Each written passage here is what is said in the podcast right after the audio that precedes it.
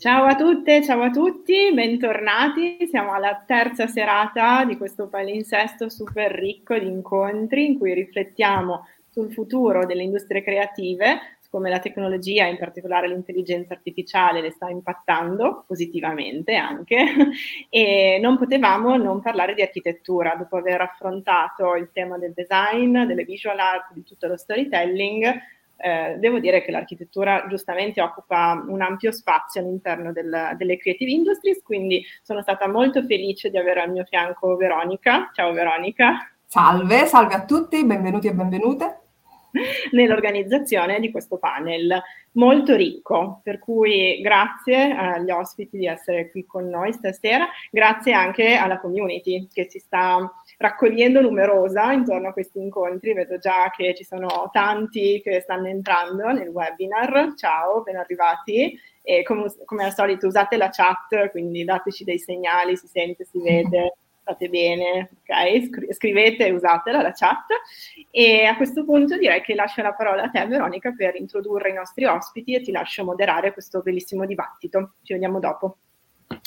Grazie Sara, grazie per l'invito di poter eh, guidare, accompagnare, ma soprattutto assistere a questo webinar, a questo dibattito sull'intelligenza artificiale in architettura. Eh, un tema eh, molto molto mh, attuale ovviamente, ma non attualissimo, perché questa è anche una cosa che secondo me è importante dire. l'intelligenza artificiale in architettura, vari strumenti digitali, machine learning, ehm, architettura generativa, sono tutti elementi elementi che vivono, esistono, sono cresciuti nell'architettura da tanti anni, da decenni e ne avremo, avremo l'occasione di parlarne esattamente con i nostri ospiti. Quindi non è una cosa assolutamente nuovissima, è qualcosa che sicuramente ha subito una grande accelerazione e anche una grande accessibilità nell'ultimo periodo. E sono molto contenta di parlare di questi temi con ehm, un panel davvero di eccezione, a partire da Chiara Rizzarda, che è un'esperta in digitalizzazione e ottimizzazione del processo è formatrice ed è anche autrice, grazie Chiara, benvenuta, con eh, Luca Sassi che è architetto ed è creatore di eh, contenuti online per raccontare l'architettura in una maniera più accessibile e anche più divertente. Benvenuto Luca. Eh, ringrazio tantissimo eh, Sara Codarin che è appena appunto ehm, arrivata in tutti i sensi e ehm, lei è ricercatrice al um, College of Architecture and Design della Lawrence Technological University di Detroit Deloitte, è ricercatrice e lavora con l'intelligenza artificiale e quindi con Stefano Casati, che è architetto, è basato a Londra e che lavora con l'intelligenza artificiale nella sua pratica quotidiana, nello studio, e sta esplorando le potenzialità dell'intelligenza artificiale, quindi proprio live- eh, quotidianamente nel, nel, eh, nel, suo lavoro, anche tramite anche, e condivide poi sua, le sue sperimentazioni attraverso il suo canale Instagram. Grazie Stefano e grazie Sara. Quindi quindi benvenuti. Eh, quello che vorrei fare per iniziare questo, questo dibattito, questo incontro, è ehm, darvi appunto eh, la, la, la, condivisione dello schermo e quindi presentare con i materiali che avete preparato la vostra esperienza, la vostra esperienza con l'intelligenza artificiale e, ehm, e niente, quindi il, il vostro approccio, la vostra visione per settare un po' il tono di questa chiacchierata. Eh, iniziamo con Chiara. Va bene. Allora, vediamo se riesco a essere digitale. Sì. Buonasera, grazie ancora dell'invito. Mi presento, sono Chiara Rizzarda, mi occupo, come ha detto Veronica già, di ottimizzazione di processo all'interno delle aziende, degli studi professionali delle imprese di costruzione, quindi di fatto io non sviluppo strumenti, ma porto gli strumenti degli altri all'interno degli studi professionali che vogliono esplorare nuovi modi di sviluppare la loro professione. In questo momento, soprattutto riguardo all'ambito di cui ci troviamo a parlare all'interno di questa tavola rotonda, gli strumenti che ci troviamo a eh, proporre, che ci troviamo a analizzare, hanno principalmente a che vedere con tre ambiti. Il primo ambito è quello del calcolo, in cui l'intelligenza artificiale si è inserita in modo un pochino subdolo e secondo me ha fatto gran bene, passando per algoritmi procedurali, esplorazione di varianti. Non è esattamente intelligenza artificiale, però in tanti non capiscono la differenza, quindi spesso viene messo all'interno dello stesso calderone. Calcolo, dimensionamento, sviluppo di opzioni, sviluppo di varianti, quel mondo lì. Il secondo ambito eh, che ci troviamo a analizzare, a proporre, a considerare quando andiamo a ottimizzare il processo di un'azienda, la generazione di immagini che in questo periodo eh, genera molta ansia all'interno del settore, poi magari avremo modo di parlarne.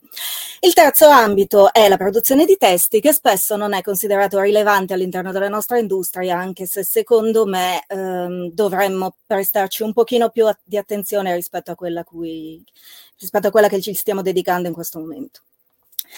Uh, in relazione agli strumenti e a uh, come implementarli, al processo su cui implementarli, le analisi che dobbiamo portare avanti sono necessariamente ad ampio spettro, cioè dobbiamo analizzare il processo, il prodotto che si vuole sviluppare, cioè qual è il core business degli studi, uh, si analizza l'impatto che questi tr- strumenti hanno sul core business, ma anche sulla professione dei componenti che fanno parte di questi studi professionali e quindi la compressione dell'intelligenza artificiale eh, passa per il modo in cui riusciamo a raccontarla alle persone che vogliono o che potrebbero volerla adottare. E questo ci dà, a mio parere, una serie di spunti interessanti. Spesso la, compli- la comprensione che l'intelligenza artificiale ci offre sui prodotti o la non comprensione, come si può ben vedere da alcuni esperimenti in questa nella quarta slide, la non comprensione che l'intelligenza artificiale ci offre del prodotto che stiamo sviluppando ci aiuta a capire la complessità di quello che facciamo. Quindi l'intelligenza artificiale diventa sì una delle cose che si propongono quando si ottimizza il processo, ma anche uno strumento per comprendere meglio il processo e andare a vedere come ottimizzarlo e che cosa ottimizzare. Strumento e eh, strumento da proporre, ma in entrambi i casi l'intelligenza artificiale e tutto ciò che ci gravita attorno, almeno nella mia professione, nel mio ambito, in quello che faccio io, deve necessariamente passare attraverso le ansie del singolo. Le ansie del singolo possono essere quelle del titolare dell'azienda presso cui proponiamo certi strumenti, sono spesso quelle del professionista che teme di essere sostituito, tutte ansie che spero avremo modo di, di affrontare questa sera durante la chiacchierata. Uh, a mio parere, la grandissima opportunità che ci stanno dando questi strumenti oggi non è tanto quella di automatizzare dei processi piuttosto che di rendere più fluidi alcuni strumenti o di ridurre il margine di errore, di aumentare il profitto, non è niente di tutto questo. Questi strumenti ci danno la possibilità di capire meglio quello che stiamo facendo, di capire meglio la relazione che c'è spesso tra il processo e il prodotto e capire il modo in cui l'umano si inserisce in questo processo. Ha davvero senso che alcune attività vengano portate avanti da un umano? Ha senso che ci si faccia aiutare da un'intelligenza artificiale? L'intelligenza artificiale ci aiuta davvero? Ci fa scoprire delle cose che non sapevamo oppure ci inganna, ci ehm, alimenta i nostri bias? Questo secondo me, questo tipo di ragionamenti è eh, l'opportunità che dobbiamo cogliere dall'emergenza dell'intelligenza artificiale. E detto ciò, io passo la parola al collega.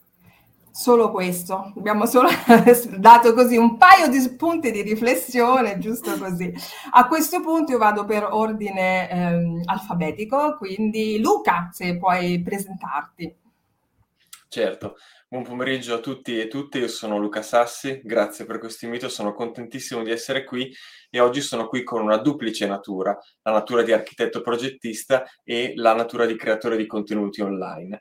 Ed è in questa duplice natura che si manifesta anche il mio rapporto con l'intelligenza artificiale, nel senso che nel mio lavoro quotidiano di architetto è un rapporto di sperimentazione, un rapporto di scoperta continua. In questo momento eh, uso questi strumenti principalmente in una fase di creazione, di ideazione del progetto come supporto alla creatività e come modo anche per testare in maniera molto rapida quali sono le idee e quali possono essere le eventuali ricadute.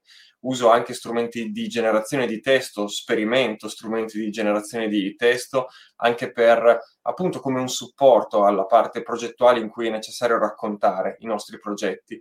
E come questo sto facendo diversi altri tentativi che incuriosiscono qualsiasi professionista, secondo me, giovane, però l'altra natura per cui sono stato chiamato e per cui sono qui a raccontare anche qualcosa è quella di creatore di contenuti online.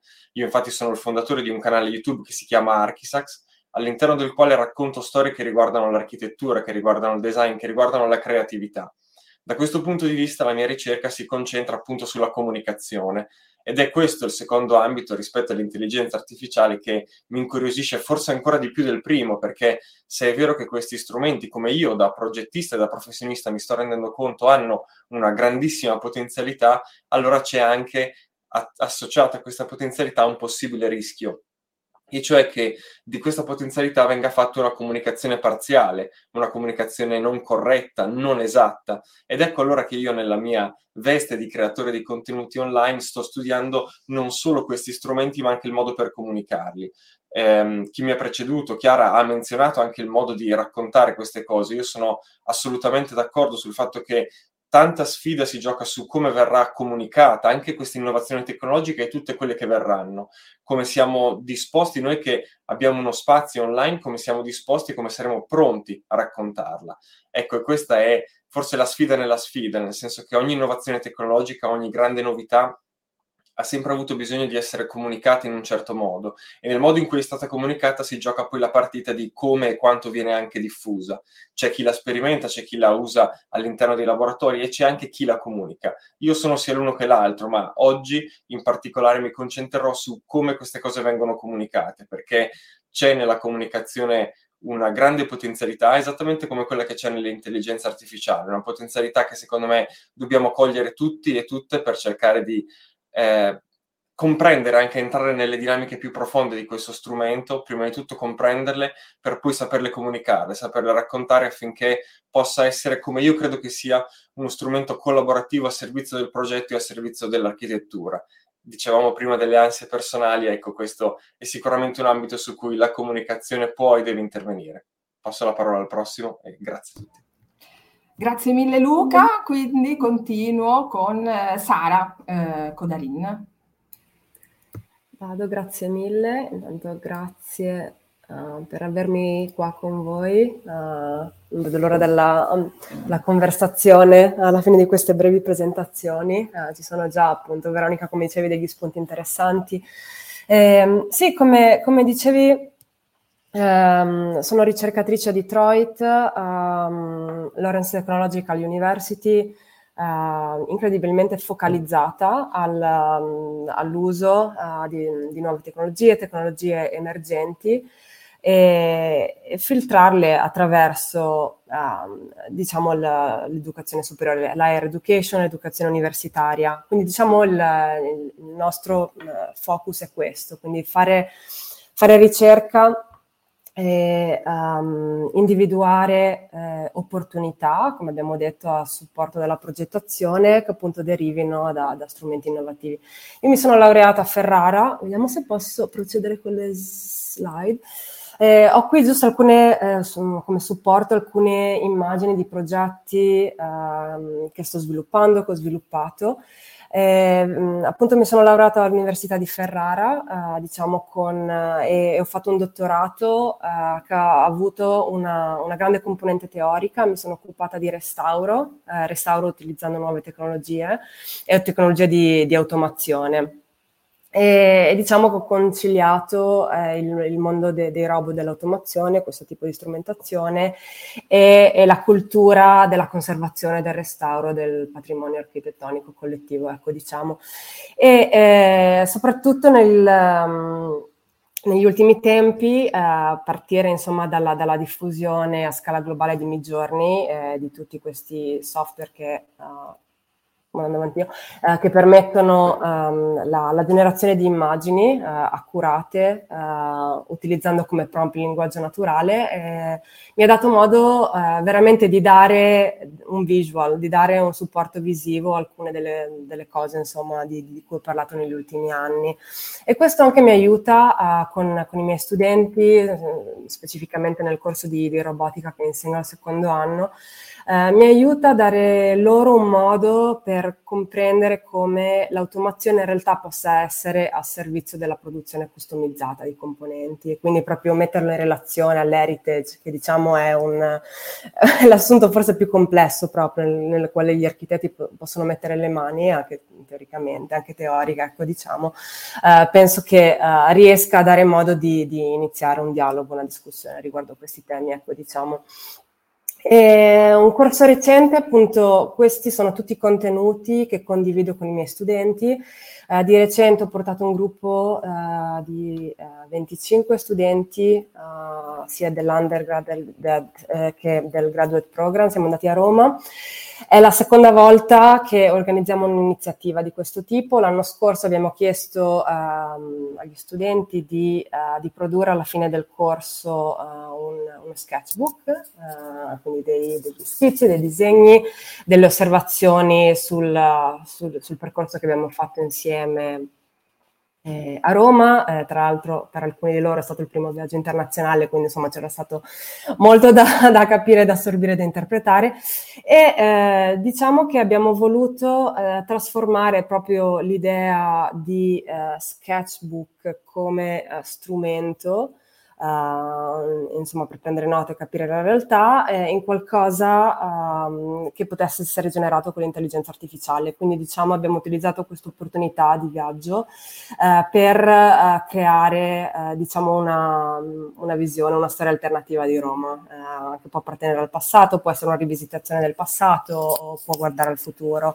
E gli, stru- ehm, i, gli, studenti hanno, hanno, visto dei documentari, hanno letto delle cose prima di andare, quindi è stato interessante vedere come anche le letture abbiano poi influenzato la, la cultura visiva eh, che poi hanno sviluppato ecco, eh, durante questa esperienza. E in ultimo, eh, non ho citato che eh, il, molti, molti, di questi progetti li sto portando eh, avanti con, con, un altro docente, la Lorenz Tech, Carl Daumann, anche lui esperto di robotica, e adesso ha cominciato a fare ricerca anche lui sul, su questi temi qua e eh, di solito a Detroit a settembre abbiamo una grande iniziativa, un evento che si chiama il Detroit Month Design eh, ed è un'opportunità eh, per esplorare alcuni temi. Abbiamo deciso, mh, mm, probabilmente lo saprete tutti, che insomma è un po' la, la sede dell'automotive industry mondiale, ecco, diciamo quantomeno negli Stati Uniti, e quindi reinterpretare il tema uh, dell'automobile, il tema dei trasporti uh, a Detroit in Michigan,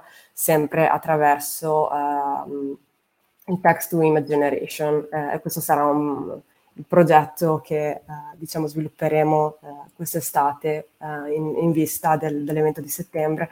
E in ultimo eh, volevo solo dirvi che se siete interessati poi ci sarà anche un'opportunità di seguire un panel internazionale alla Biennale di Venezia, il motivo per cui sono in Italia e, e quindi insomma mi sarà, sarà bello ecco, prendere degli spunti anche da questa conversazione e portare delle istanze anche in questa sede qua.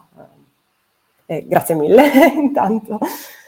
Grazie a te Sara, eh, anzi ne approfitto per dirti che molto probabilmente incontrerai a Venezia Stefano, che infatti anche lui è in partenza per, per questa presentazione alla Biennale, quindi Stefano, Fantastico. prego, il palco è tuo. Ciao, piacere. Uh, ma fammi condividere. Uh...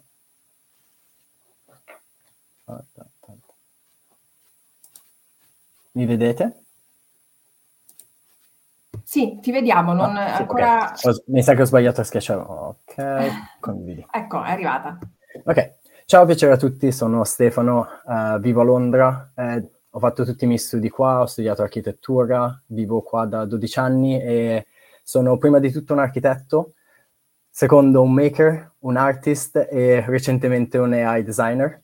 Ho, piano, ho lavorato su varie tipologie di progetto da il residenziale qua a Londra a mixed use residential e um, shopping center. al nuovo ufficio di Google e in ultimi a una nuova torre che verrà costruita probabilmente a Londra, il secondo più alto palazzo di Londra. Allo stesso tempo mi diletto con arte, arte installazione. Eh, tre anni, cinque anni fa siamo andati a Burning Man con un team di 26 persone e abbiamo costruito questo uh, art installation eh, che, che, era stata tutta disegnata e progettata attraverso lo studio parametrico, quindi un concetto di design iterativo dal computer alla realtà e portarlo poi in, nel, nel, mondo vero è la, la, vera challenge che uno si trova uh, davanti e, e um, a dover affrontare nel momento in cui si, inizia far, si, iniziano a fare cose che sono un pochino più diverse dal, dalla tipica architettura. Uh, riguardo a quello che faccio nel day to day, uh, stiamo utilizzando molto uh, text to image, eh, AI, Midjourney, DALI, Stable Diffusion e altri eh, ChatGPT per aiutarci all'interno dello studio per creare dei concetti. Quando non si ha una visione chiara di quello che lo spazio può essere, utilizziamo Midjourney per creare delle immagini in modo veloce che possono aiutare il team a, fare, a prendere delle decisioni o anche ad avere degli spunti. Consideriamo Midjourney come un po' il nostro Pinterest personale, è un pochino più bespoke perché naturalmente puoi controllarlo e legare um, elementi e concetti che magari non sono mai stati realizzati e sono difficili da, immani- da immaginare. Qua per esempio abbiamo uno studio per una, un entrance lobby per un, un palazzo residenziale, abbiamo solo delle, delle, parole chiave che poi ci hanno aiutato a creare delle visual che poi hanno ispirato il design che abbiamo portato poi a termine eh, recentemente.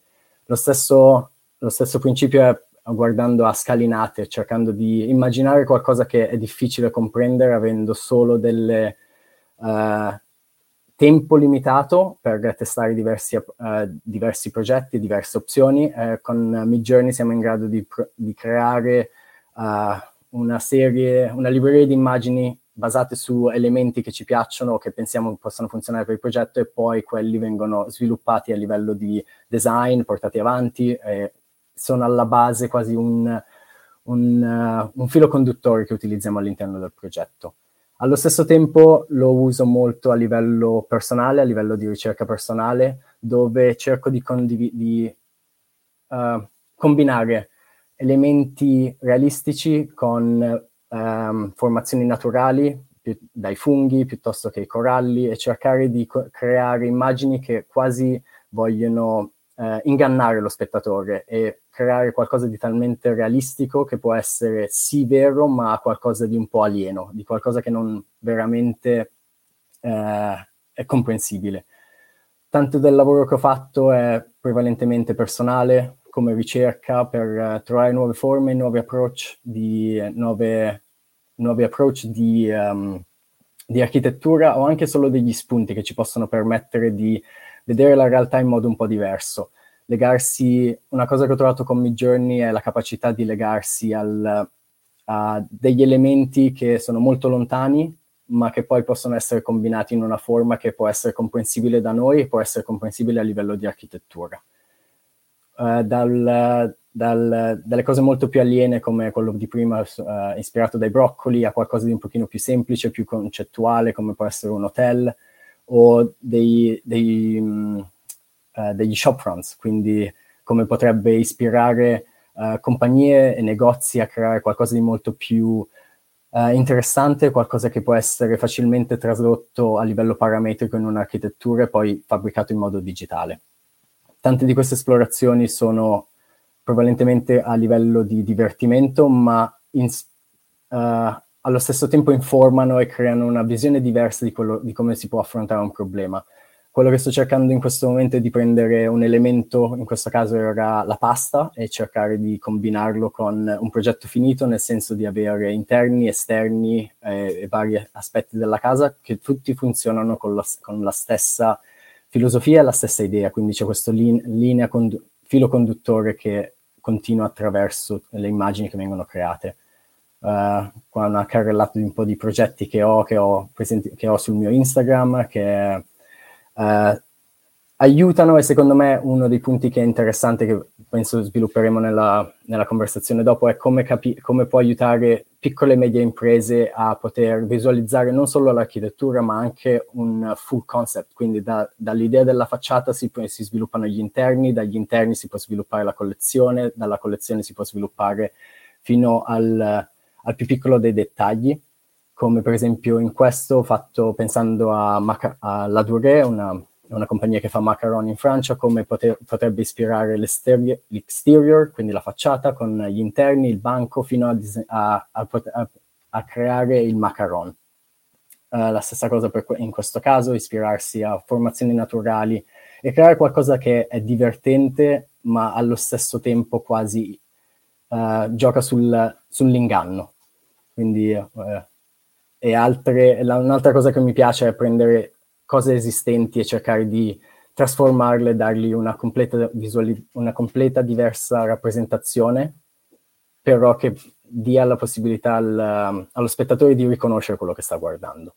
Questo in breve è più o meno quello che faccio, come uso la, uh, l'intelligenza artificiale, come l'ho usata nel, negli ultimi 6-7 mesi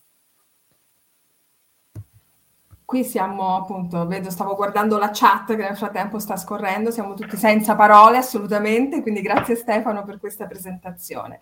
Io devo dire, sono davvero molto molto eh, entusiasmata da queste presentazioni perché? Perché penso una delle idee che avevamo nell'organizzazione anche esattamente di questo webinar era capire come l'intelligenza artificiale si inserisce nel processo dell'architettura e come abbiamo potuto vedere si inserisce in qualsiasi fase. Abbiamo la fase di ricerca, il bespoke Pinterest, penso che è una cosa che appunto avevamo affrontato il nostro primo incontro, è davvero molto interessante, cioè eh, come si affronta la ricerca nella prima fase creativa. Ancora prima nella formazione, e quindi vorrei davvero approfondire di più mh, quello che sta eh, sviluppando Sara nei suoi corsi, perché come l'intelligenza artificiale come strumento entra nella formazione è davvero, penso qui si giocano tante, tante cose. Eh, come quindi eh, l'intelligenza artificiale può poi svilupparsi in diverse fasi del progetto, a partire dal, eh, appunto dal BIM, a partire dalle specifiche, a partire dalla ehm, creazione di contenuto per quanto riguarda le specifiche, i testi, anche i testi più eh, tecnici a cui faceva riferimento Chiara, eh, e quindi poi alla condivisione eh, come faceva riferimento Luca. Quindi l'intelligenza artificiale come ehm, una collaboratrice del nostro, um, del nostro percorso e del nostro processo. Um, vorrei iniziare quindi questo veloce dibattito, no, veloce no, abbiamo tutto il tempo per sviluppare eh, va- vari aspetti, ci sono degli aspetti diciamo più specifici che, vorrò, che vorrei toccare un po' più avanti, ma vorrei iniziare da un punto di vista più generale con... Um, secondo voi, secondo la vostra esperienza, secondo quello che appunto avete vissuto, come l'intelligenza artificiale ehm, può essere d'aiuto, accompagna, stimola, amplifica la creatività del, eh, del nostro percorso e del, eh, del, del, processo architettonico.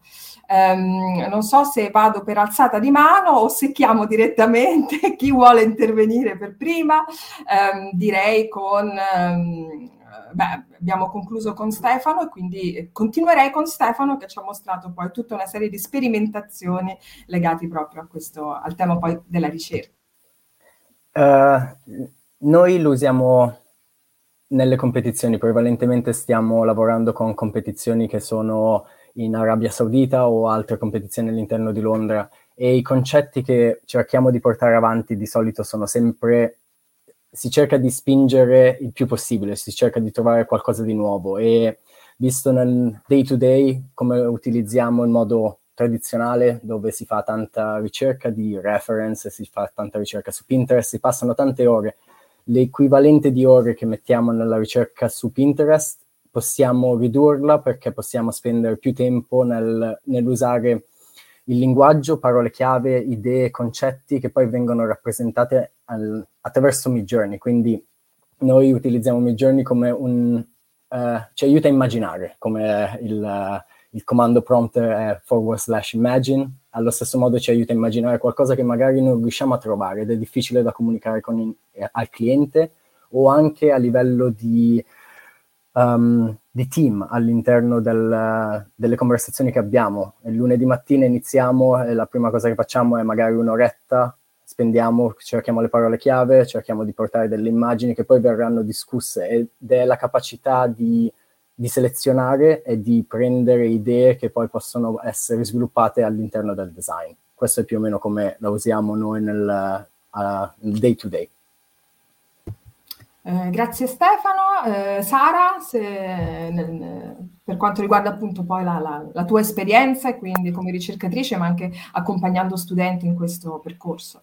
Uh, sì, esatto. Um, diciamo che uh, beh, si potrebbe anche partire da, dall'assunto che eh, il concetto di creatività poi ha, ha, delle sfumature, nel senso che è un, è un aspetto culturale. Uh, ci sono ricercatori che sostengono che non esista, così come l'intelligenza, visto che stiamo parlando di intelligenza artificiale, no? Uh, perché altrimenti si porterebbe dietro tutta una serie di, di, di, con, di, contraddizioni all'intelligenza che sono accadute nel passato dell'umanità. No? E quindi dal, dal, punto di vista di, un educatore, quindi di un insegnante, per noi penso che uh, sia importante um, comunicare agli studenti studenti che la creatività è qualcosa che può essere insegnato, uh, che uh, ci sono dei, dei, limiti entro cui si può lavorare uh, e credo che um, sia basata sulla cultura. E, ehm, e, e per questo diciamo che anche noi da, um, alla Lawrence Tech abbiamo cercato di prendere le redini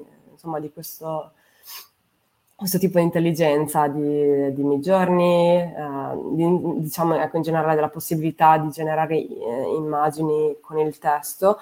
Abbiamo cercato di creare un contesto, odio dire le parole un po' da PhD student, ma un contesto metodologico solido eh, in modo tale che ehm, gli, gli studenti possano avere una guida Uh, per uh, diciamo avere, avere, il controllo, riconoscere la qualità degli outcome, riuscire a, a, sviluppare in modo coerente le iterazioni progettuali. Quindi ecco, diciamo che il mio punto di vista è questo, il, il fatto che, ed, ed, è una cosa che ho davvero uh, capito quando, con cui mi sono confrontata dopo, dopo il viaggio a Roma, perché eh, diciamo che con tutti gli studenti abbiamo lavorato su Discord, su una piattaforma condivisa, quindi tutti potevano vedere tutti i prompt degli studenti no? che stavano visitando. I prompt, i ragionamenti, gli input diventavano sempre più sofisticati man mano che passavano i giorni. Perché? Perché cominci a conoscere più cose, a capirle meglio, e, come Stefano diceva, a mescolare anche ambiti, ambiti semantici da un certo punto di vista. E, e questa è una cosa che, che richiede training e che richiede metodo, ecco diciamo. Ed è anche un, un aspetto per me interessante il fatto che penso che l'intelligenza artificiale sia particolarmente competente nel generare contenuti gli umani lo sono un po' meno, nel senso che io ho già generato come i giorni più rendering di quanti non ne abbia mai fatto nella, nella vita diversamente, però noi poss- abbiamo una grande potenzialità di creare un progetto editoriale, proprio di curare eh, la, la, selezione degli outcome e poi appunto eh, eh, impacchettarli sotto forma di, di, di un progetto, ecco diciamo. Eh, grazie Sara, mi ricollego su questo tema anche con Luca, parlando poi di linguaggio, di, di, di, così, di condivisione di progetto editoriale. Una cosa che a me personalmente affascina molto del, eh, del, del processo, del lavoro con l'intelligenza artificiale, è proprio la eh, nuova importanza del linguaggio, del, della parola scritta, parlata, e quindi del eh, del, del, concetto, del, del, pensare, di poi riuscire ad esprimerlo e quindi sofisticare, lavorare sempre di più nell'espressione attraverso il linguaggio per ehm, lavorare con questi strumenti. Um, non so se Luca ha qualche riflessione a riguardo.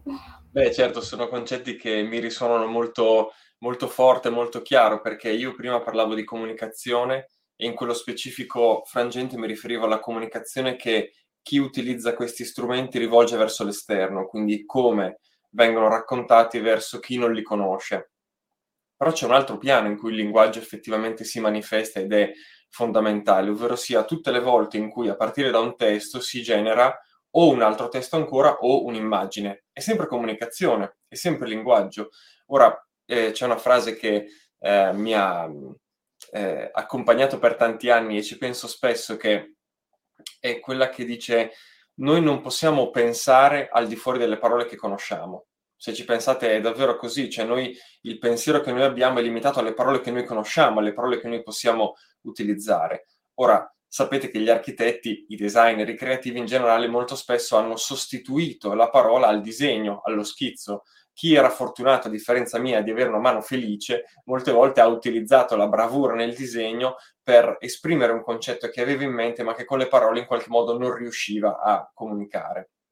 Ora siamo davanti a una sfida profondamente diversa, ovvero sia ci sono degli strumenti molto potenti, molto avanzati, che traducono delle parole in un'immagine non che questo debba sostituire lo schizzo a mano a cui tutti siamo affezionati e che ha un'importanza nel processo progettuale, ma questo secondo me è uno strumento in più, è uno strumento che attraverso il linguaggio in realtà ci può rendere progettisti migliori, perché se noi ci alleniamo, appunto il training, no? l'allenamento, a rendere le nostre idee progettuali più chiaramente esprimibili attraverso parole che diventano un prompt, che a sua volta diventa un'immagine. Stiamo allenando un linguaggio, stiamo allenando una forma di comunicazione assolutamente innovativa, che però molto probabilmente ci può rendere anche progettisti migliori, perché potrebbe, io credo che sia così, ma mi direte anche la vostra, potrebbe essere lo strumento attraverso cui noi approfondiamo la nostra cultura del progetto, la conoscenza di quello che abbiamo in mente, la conoscenza di quello che la nostra sensibilità ci dà e che le parole devono in qualche modo tradurre.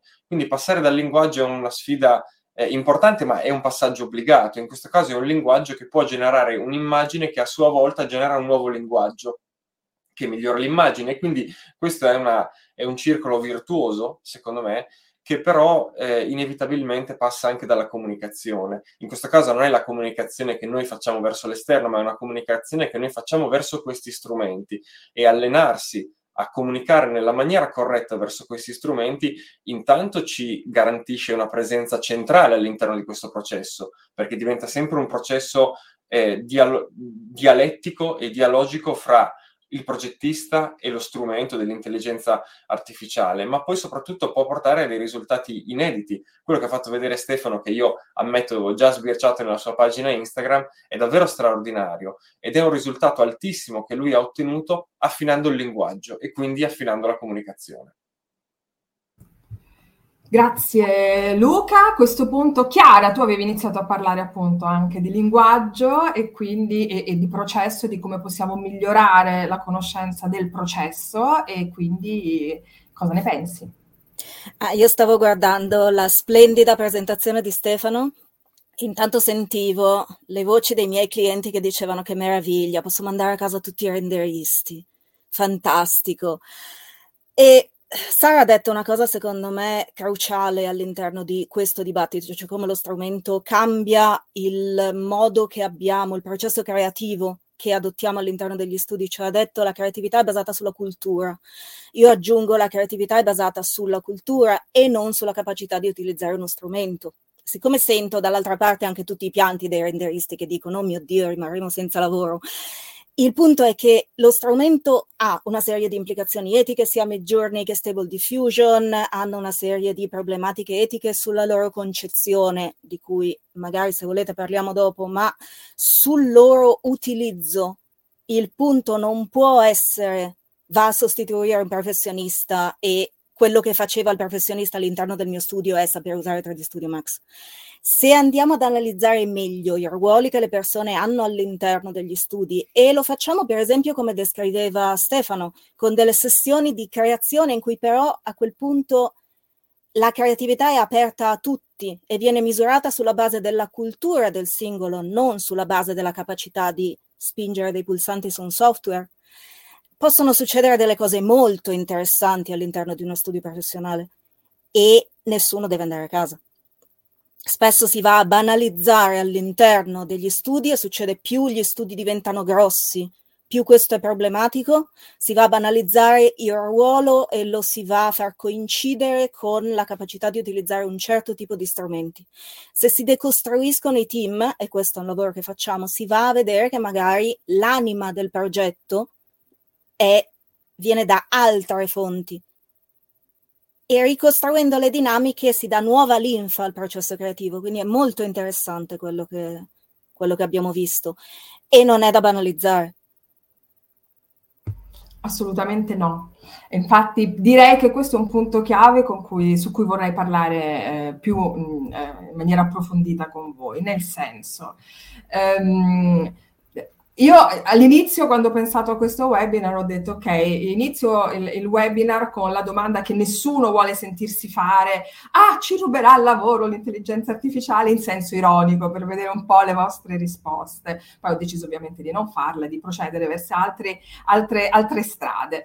Però effettivamente quello che io riconosco in questo dibattito è questa paura, ma in realtà io vedo una grande liberazione, nel senso, ehm, se il, l'architetto, l'architetto l'architetta negli studi oggi si, viene rilegato o si rilega da solo, da sola al, all'esecuzione, che può essere del disegno, che può essere del render, che può essere eh, del, del, dell'immagine grafica. Ho sentito da poco un, un, intervento sull'avvento di Canva, per esempio, che adesso allora tutto il, il, il, pacchetto Adobe è andato all'aria perché è arrivato qualcosa che tutti possono utilizzare. Allora, una cosa su cui mi piacerebbe ehm, pens- ragionare è proprio questo. Allora, veniamo in qualche modo liberati dal eh, fatto di dover conoscere tanti software, di dover conoscerli bene per riuscire a produrre qualcosa che si avvicina a quello che noi vorremmo tanto fare, ma per riuscire a, a crearla in quel modo dobbiamo eh, investire molto di tempo, di capacità nell'imparare il 3D Max piuttosto che,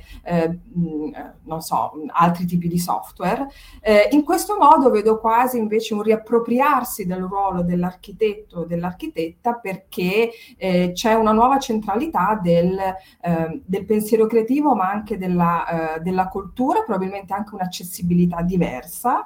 E quindi, eh, esattamente, lancio un'altra domanda per andare avanti col dibattito, com'è che cambia il ruolo dell'architetto e dell'architetta eh, con questo tipo di eh, strumenti che abbiamo a nostra disposizione. Ehm, quindi non ci ruberà il lavoro, ma come vedete questo cambiamento già in atto e che sarà sempre più veloce e che quindi io direi giusto per concludere dovrà essere recepito e integrato anche nelle università il prima possibile, perché poi su diciamo, sulla formazione universitaria dell'architettura in Italia si potrebbe poi parlare parecchio, però intanto la, la butto lì. Mm, chi vuole, chi, chi vuole, partecipare, chi vuole, eh, non so, eh, rifaccio il giro da, di nuovo da, da, prima. Chiara, quindi, che così facciamo su e giù costantemente.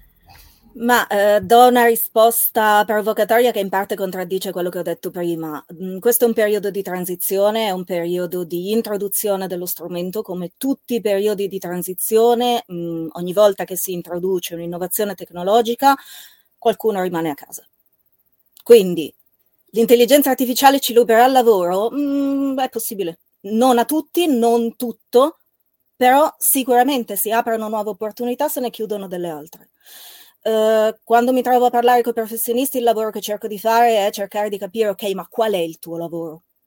Il punto è che spesso la risposta che viene data a questa domanda è incompleta, è parziale e tutti quelli che hanno un approccio al lavoro che è mh, mm, passatemi l'espressione, mediocre, si trovano in difficoltà.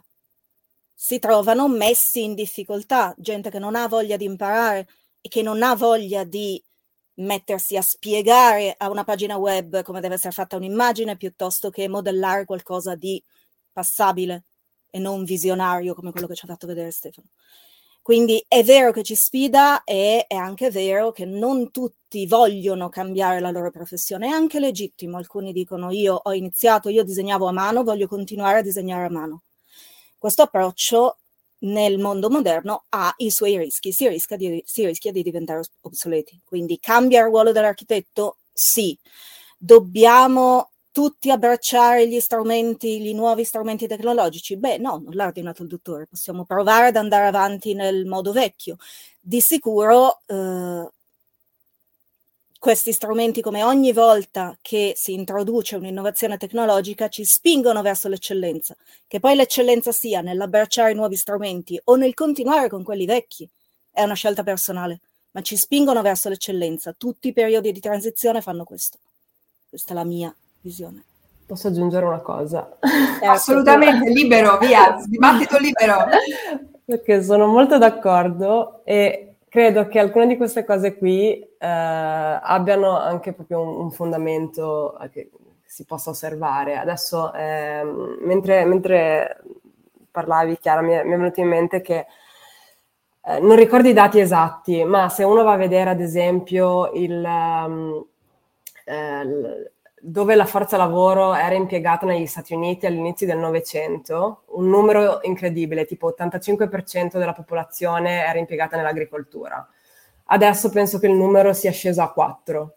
Perché? Perché eh, la società si è trasformata, perché poi ci sono state delle rivoluzioni del mezzo, adesso siamo nella transizione dalla quarta alla quinta rivoluzione industriale, c'è stata il, eh, c'è stato diciamo, tutto il grande cambiamento uh, digitale uh, che ha interessato diversi settori, poi a un certo punto è arrivato in architettura, nel design, eccetera, quindi assolutamente d'accordo, eh, qualcuno rimarrà senza lavoro, ma penso che... Eh, non volevo proprio dirla così, io penso che alcuni lavori si trasformeranno e, e, e per me è in supporto di una credo, integrazione più umanistica all'interno dell'architettura, perché alcuni discorsi, allora ovviamente con i miei studenti, quando cominciamo a parlare di, di intelligenza artificiale, è veramente la domanda del giorno uno, ma allora ci ruberanno il lavoro, ok, bene, eh, liberiamoci già di questa, di questa conversazione, no? E, e io di solito reagisco subito dicendo, ma adesso quante persone fanno i pittori di, di professione, no? Nel senso, Tintoretto, tutta quella wave lì, no? Non, non, la concepiamo più come una cosa che si fa di mestiere per il committente. Dopodiché c'è stata la fotografia, eh, nel nostro settore ci interessa la modellazione 3D, la renderizzazione, eccetera. Bene, Uh, però secondo me c'è anche da capire una cosa, secondo me c'è un piccolo fraintendimento uh, per il fatto che gio- io uso di più Midjourney proprio perché mi piace di più anche come, come dataset, però ti dà dei rendering molto accurati, molto dettagliati e eh, ti fanno credere, per, per, me è come vedere uno schizzo, ma è talmente accurato che ti fa pensare che in realtà sia il rendering del progetto finale, quando non hai alcun controllo sul progetto a quel punto lì, perché è un'immagine che ti viene generata in 50 secondi, no? Quindi secondo me è proprio lì che, che si inserisce poi la componente umanistica, nel senso della componente culturale che comincia a, a, proprio osservare l'output che hai davanti, a capire il senso che ha e come tu puoi utilizzarlo e dopo da lì può partire eh, la fase progettuale, ecco, se ha senso. Um, Stefano, Luca, volete intervenire su... su Volentieri, io a questa domanda darei una risposta secca, che magari è anche un po' in controtendenza con alcune che abbiamo sentito. Se la domanda è l'intelligenza artificiale ci ruberà il lavoro in senso un po' generico? La mia risposta è no. La mia risposta è no perché ehm, io vedo qui un... Sono in compagnia di ospiti che sono a un altissimo livello di ricerca e di studio su questa cosa, però io quando mi tolgo il cappello del creatore di contenuti online che studia, diciamo, le innovazioni nella sua forma più alta e mi metto il cappello del professionista italiano, vi riporto la realtà delle professioni in Italia, ma anche in tanti altri paesi, ho lavorato in Portogallo e Olanda, e, ed è una realtà estremamente più arretrata, estremamente più lenta di quella che si può immaginare, di quella che sono le grandi ricerche, le, i grandi studi esteri, inglesi, americani. Quindi se la risposta fosse sì, quindi se la risposta alla domanda l'intelligenza artificiale ci ruberà il lavoro, significherebbe che la sua penetrazione nel mondo lavorativo orizzontale esteso dell'architettura dovrebbe essere talmente rapida da essere una vera rivoluzione, mentre invece io non riesco a vederla come una rivoluzione, sinceramente, riesco a vederla come una progressiva trasformazione. Certo che, che per chi sta on the top of the edge dell'innovazione è qualcosa che sì, si muove velocissimamente, che cambia sempre, che sembra sempre l'ultima novità, la cosa più fresca, la cosa più nuova, ma la realtà è che rispetto alla professione non è così. Rispetto alla professione è qualcosa che è molto lontano, è un eco, un po' spaventa perché non lo si conosce, ma quando lo si approfondisce ci si rende conto che da quando questi strumenti entreranno a livello orizzontale nella professione, sarà così per tutti, saranno cambiate probabilmente una generazione e mezzo, due generazioni, quindi gli studenti che entreranno avranno una mentalità, un assetto mentale, un'attitudine che sarà già molto più compatibile con queste cose. Ci sarebbe da preoccuparsi se uno avesse 50 anni adesso e fra 4-5 anni questi sistemi fossero diciamo, alla mercé, all'utilizzo comune di tutti quanti, ma non succederà mai così, non, non, non è questo il processo di innovazione. Io mi sono, ehm, nel documentarmi anche per capire la velocità di queste innovazioni, ho visto la eh, Gartner Circle e praticamente non, non, ho da farvelo vedere, però Gartner è una società di innovazione tecnologica che fa anche ricerche di questo tipo e ha, ehm, ha un grafico che rappresenta la penetrazione di un'innovazione rispetto alle aspettative e il tempo che passa. C'è una fase di picchiata velocissima, iniziale, in cui sembra che queste cose debbano cambiare il mondo. Vi ricordate che poco tempo fa si parlava di criptovalute, NFT? Sembrava che da lì in poi tutti dovessimo andare a casa, quelli che avevano a che fare con questo mondo. In realtà non è minimamente successo nulla di tutto ciò. Non che queste tecnologie non ci siano, sono semplicemente in un punto di questa curva tale per cui le aspettative sono abbassate, il tempo sta passando e pian piano hanno una penetrazione in tutti gli ambiti. Ma questa penetrazione, ripeto, è un processo lento, è un processo graduale, quindi in realtà non ruberà il lavoro a nessuno di quelli che lavorano adesso, perché se uno incomincia il lavoro a 20 anni adesso, ha la possibilità di adeguarsi a questa trasformazione, come diceva Chiara, come, di, come diceva Sara. Chi è diversamente giovane, chi ha un'età diversa, non dovrebbe preoccuparsi perché ci sarà sempre un modo all'interno della professione di spostarsi orizzontalmente per non avere a che fare con queste innovazioni. Poi voi mi direte, ma non è un'occasione persa? Beh, certo che lo è, però stiamo parlando di lavori che vengono rubati, quindi la domanda è ben diversa. Se la domanda è un'occasione persa non occuparsi di queste cose, beh, non ho alcun dubbio, ma da qui a dire che ruba il lavoro, che è un'immagine a livello comunicativo anche un po' terrificante, no? qualcuno che ti prende il lavoro, te lo porta via e scappa, questo mi sembra che sia un po' di sensazionalismo e la mia risposta con tutto il cuore e no. Eh, grazie Luca, eh, io appunto da questo punto, io credo fortemente che sarà una trasformazione. Ho dei miei dubbi sulla velocità, nel senso che secondo me sarà una trasformazione molto più veloce magari che con altre innovazioni che sono arrivate, anche perché è molto più alla portata di tutti. Eh, non so, ne, appunto anch'io ne, nella mia ricerca eh, abbia, ho iniziato a, a, vedere vari esempi dove va bene, ma allora se è il cliente che mi parla con Midjourney per un progetto, come si inserisce nel processo creativo e nel, poi nel, nel, dialogo e nel confronto con il professionista, con l'architetto. Um, Stefano, eh, manchi tu al, al, diciamo, a condividere poi la tua posizione, anche perché anche tu sei architetto e quindi, e anzi tu la usi tutti i giorni, quindi hai, hai un'esperienza davvero Ehm, quotidiana, diretta e, e, e in, integrata nel, tuo, nel processo. Eh, abbiamo avuto clienti che sono arrivati con immagini di Midjourney, quindi lo usano già, è già per net, è già, a, tutti la possono usare, è, un, è, è semplice, cioè la, la, semplicità è di utilizzare, cliccare due bottoni e scrivere due o tre parole, avere un render che costerebbe migliaia di pound o migliaia di euro per poter arrivare con ore e ore di lavoro e settimane quello che vorrei dire non è un, l'AI non ci ruberà il lavoro, un architetto che usa AI potrebbe rubarti il lavoro perché allo stesso tempo la produttività si alza e diventa molto più capace di spendere tempo su altre, uh, altri aspetti del progetto. Un'altra cosa che, um, che volevo dire che adesso mi sfugge, um, la, una cosa che stava dicendo Sara è molto importante la criticità, nel senso io da quando ho iniziato penso di aver creato 30.000 passa immagini, le faccio sul telefono e non stop, eh, ogni volta che posso faccio per... Eh, è diventato quasi un, eh, una droga. Però la, la capacità a livello critico è basato sulla mia esperienza, ho studiato in Italia al liceo, ho fatto il liceo artistico, sono venuto a Londra, ho lavorato per otto anni.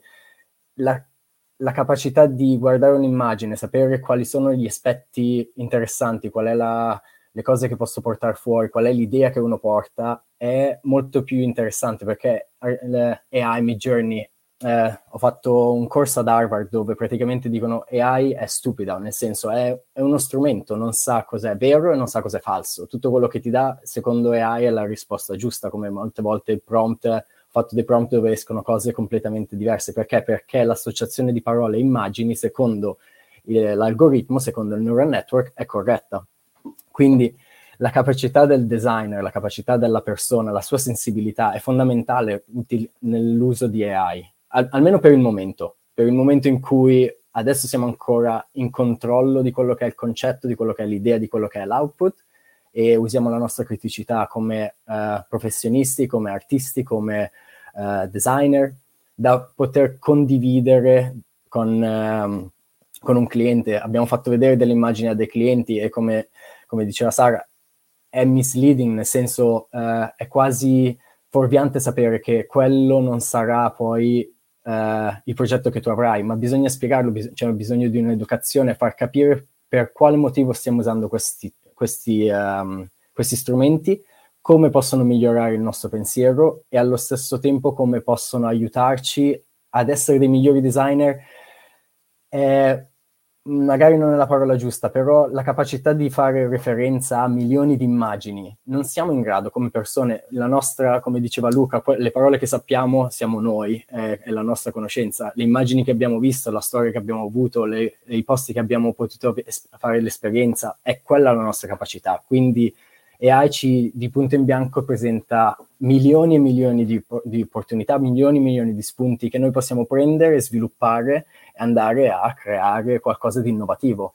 Poi, come diceva Luca, non lo usiamo nel day to day, non lo usiamo nel senso del progetto on site dove costruiamo appartamenti. Sì, possiamo creare qualche visual, possiamo creare eh, un mood board, possiamo creare qualcosa di interessante, ma alla fine eh, si va indietro, si va su Revit, si va su Grasshopper, si va su Rhino, si va sui, sugli strumenti tradizionali perché a oggi non sono ancora in grado, AI non è ancora in grado di creare eh, un modello 3D a livello BIM. So che ci sono delle compagnie in Cina che lo stanno sviluppando e sono capaci di leggere una piantina e creare un modello BIM con uh, tutti i servizi e tutto a livello strutturale. Quindi sta arrivando, arriverà e la capacità del designer è di adattarsi e come utilizzare questi uh, strumenti, come uh, Grasshopper è arrivato 10-15 anni fa, doveva rivoluzionare completamente il mondo e togliere il lavoro a tantissima gente.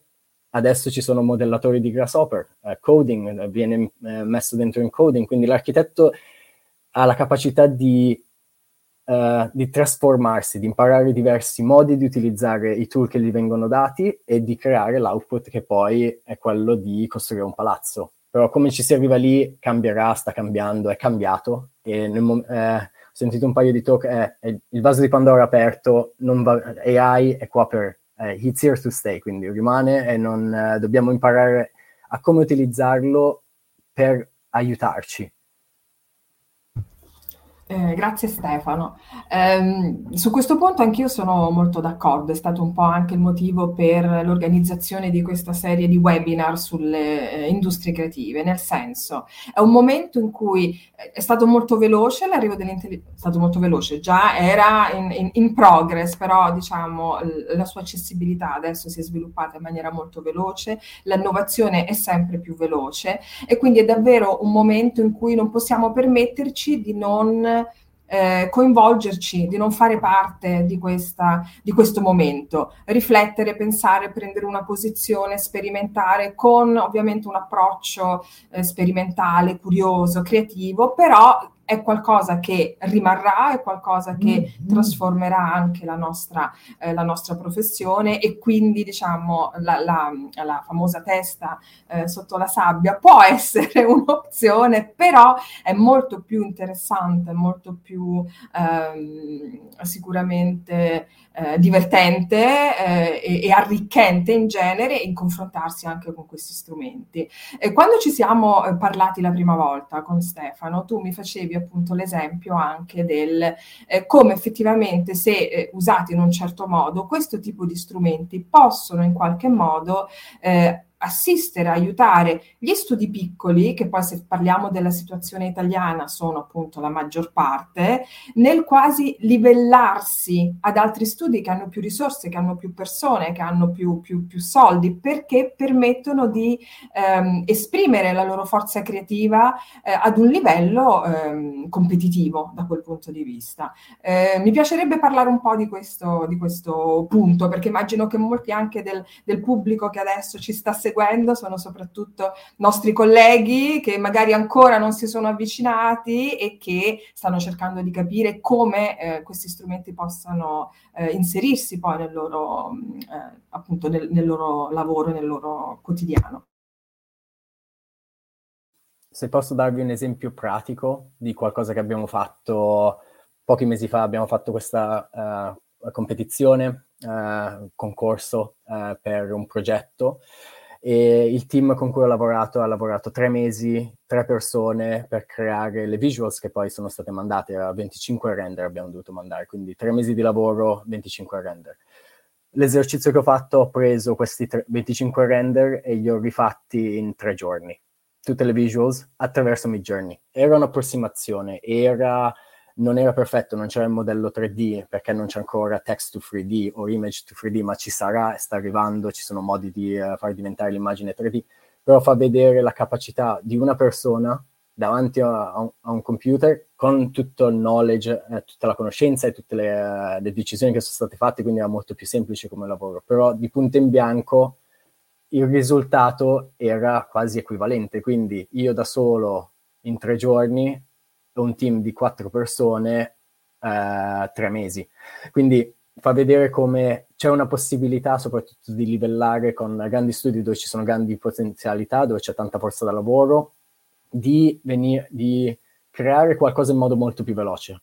Però poi alla fine eh, nell'architettura ti serve comunque il modello 3D, quindi sì, è un pochino più semplice, è un pochino più veloce, però non non risolve completamente i problemi e livella un, uno studio come Norman Foster con mille architetti e uno studio con quattro persone fare gli stessi livelli di progetto. Quindi a livello di concetto sì, a livello di idea sì, però a livello di produzione di informazione, di quello che è gli output che noi come architetti produciamo è molto difficile, almeno oggi. Secondo me cambierà e se cambia stesso, alla stessa velocità con cui Midjourney è cambiato negli ultimi sei mesi, probabilmente l'anno prossimo troveremo già qualcosa dove di punto in bianco ci troviamo con uh, un text to 3D, eh, riusciamo a fare la palazzina con già i dettagli e dobbiamo solo pulire un po' il modello e avere già qualcosa di, di lavorabile.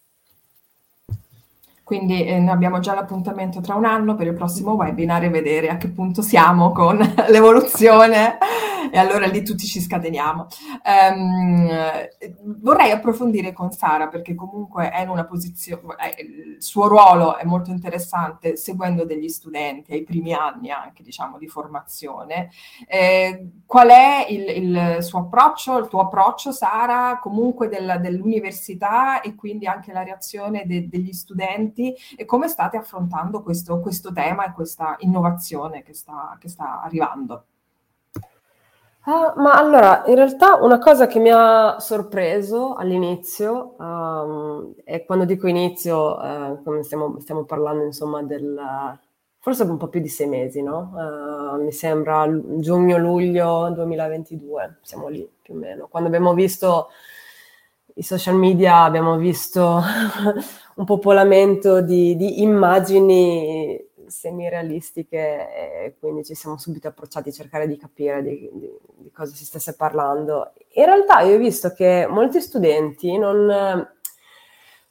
Da, da parte mia mi, mi, verrebbe da credere che siano loro quelli che trainano noi, che, che siano super curiosi rispetto a questi sviluppi, anche proprio il fatto del, appunto abbiamo parlato di, di creare dei mood, de, delle idee, generare delle idee così rapidamente. Poi loro sono nativi digitali, vanno via veloci e, e in realtà appunto siccome alla fine abbiamo parlato di cultura, di metodo, anche di disciplina, cioè queste, questo ambiente tecnologico richiede tanta competenza e, e, in realtà appunto sono più gli insegnanti che sono davvero in prima persona ad esplorare queste tecnologie, a capirle, sistemarle, diciamo inquadrarle in un argomento specifico. Ad esempio quest'estate adesso sto, sto insegnando un corso nel summer semester che, che si occupa di reinterpretare gli spazi di lavoro, sempre tramite l'EA, eccetera.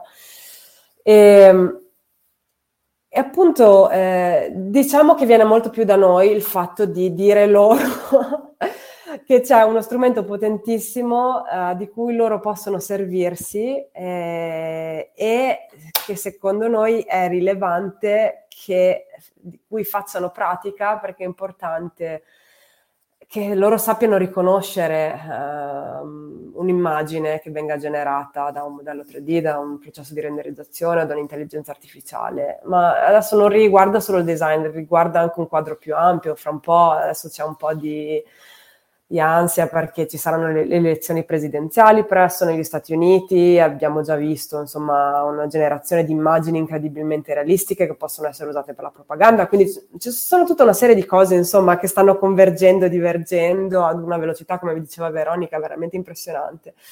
Ma eh, diciamo che tornando, allora per me è importantissimo che eh, capiscano la potenza di questo strumento e che lo sappiano riconoscere, prima cosa.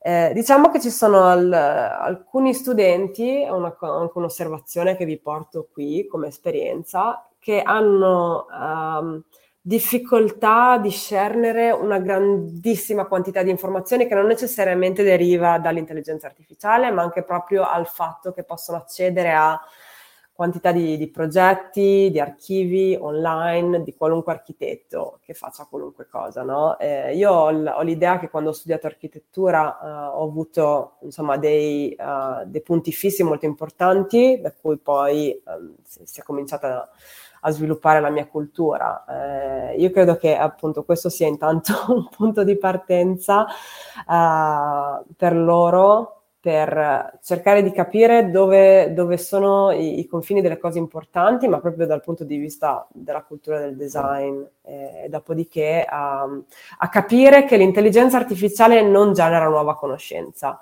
Alcuni dicono che è derivativa, non, vera- mh, non necessariamente la voglio inquadrare in un senso negativo. Uh, Forse sì è derivativo perché i database esistono, in alcune istanze può essere problematica perché gli algoritmi hanno dei bias, però mi piace anche pensare che la, la, società ha delle contraddizioni e noi ci viviamo comunque. Non è che io aspetto che una società diventi utopistica prima di prenderne parte, insomma è la stessa cosa anche con gli algoritmi. Dobbiamo prendere atto delle complessità della relazione con la nostra società e, e giungere a delle conclusioni che secondo me possono, avere, possono essere strutturate in un'ottica tecno-ottimista. E poi appunto dipende dai settori e dalle personalità, insomma sempre ottimisti, sempre, questa è la cosa, è il nostro atteggiamento principale. Um, la, la, riflessione di Sara mi fa tornare in mente a una parola che ha usato Chiara, che in qualche modo secondo me è un po' anche centrale, anche se... Um, eh, anche se forte, una parola forte magari, che è mediocre, cioè il, il, il riconoscere appunto eh, la potenza dell'intelligenza artificiale, ma anche a saperne riconoscere i limiti, i bias, il ruolo che può avere nella nostra vita, porta comunque ad uno sviluppo, diciamo, di uno spirito critico, di, di un, di un, anche di un coinvolgimento diverso. Eh, Chiara anche aveva fatto riferimento all'etica e quindi, non so, se potremmo fare giusto un passaggio veloce su questo, su questo tema. Eh, sì, um, Sara ha parlato di bias, ha, parlato, ha detto una cosa secondo me molto giusta, cioè che noi non aspettiamo che uno strumento diventa, diventi perfetto prima di utilizzarlo, perché altrimenti non utilizzeremo niente, non faremo nulla, non usciremo neanche di casa. Um, Secondo me sapere che esiste il bias all'interno di questi strumenti è necessario, una cosa che dovrebbero insegnare all'asilo, all'asilo nido insieme al duplo, dovrebbero insegnare che esistono i bias.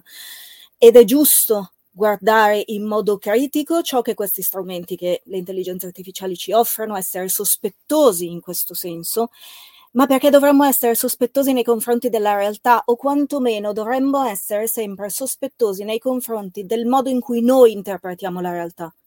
E nel momento in cui io mi faccio produrre un'immagine e questa immagine mi suscita delle domande e mi fa dire, ma miseria, guarda com'è stupido che pensa che una camera da letto debba per forza essere fatta in questo modo. Lui non pensa, lui sta astraendo, sta mettendo insieme, sta creando dei collegamenti tra le cose sulla base di una serie di riferimenti che gli abbiamo dato allora forse è la nostra realtà che è fallata, siamo noi che siamo abituati a pensare in un certo modo e lui ci sta solo facendo notare che siamo imperfetti e cos'altro vogliamo da questo povero strumento più di così. Um, Luca, non so se hai qualche riflessione a riguardo in base a quello, come, come, come, come comunicatore, divulgatore, ma anche come architetto che, che eh, si confronta con questi temi eh, sì, nel sì, suo sì, lavoro. No, è stata molto simpatica la, la, la chiusura di Chiara. D'altra parte, molto spesso anche a livello comunicativo, quando si percepisce la potenzialità di uno strumento, si tende ad attribuirgli delle doti e delle qualità che obiettivamente non può avere. Questo è una trappola che probabilmente è insita nella comunicazione che si fa. Io ricordo eh, la tarda estate del 2022, quando si incominciava a sentire eh, davvero la presenza sui social di questi, di questi strumenti, come venivano comunicati, appunto, e sono stato dispiaciuto, non, non, certo meravigliato, ecco, ma forse un po' dispiaciuto del sensazionalismo che è stato fatto, come se da lì a poco, per riprendere il discorso che facevamo prima, il, il lavoro di tutti quanti noi fosse a serio rischio. E io che eh, lavoravo e lavoro tuttora in uno studio che sta facendo enormi sforzi per fare una transizione vera verso un modello BIM, mi chiedevo, ma quindi con l'intelligenza artificiale questi sforzi non ci sono, cioè la, la, tremenda fatica che noi stiamo facendo per innovarci in questo ambito non ci sarà.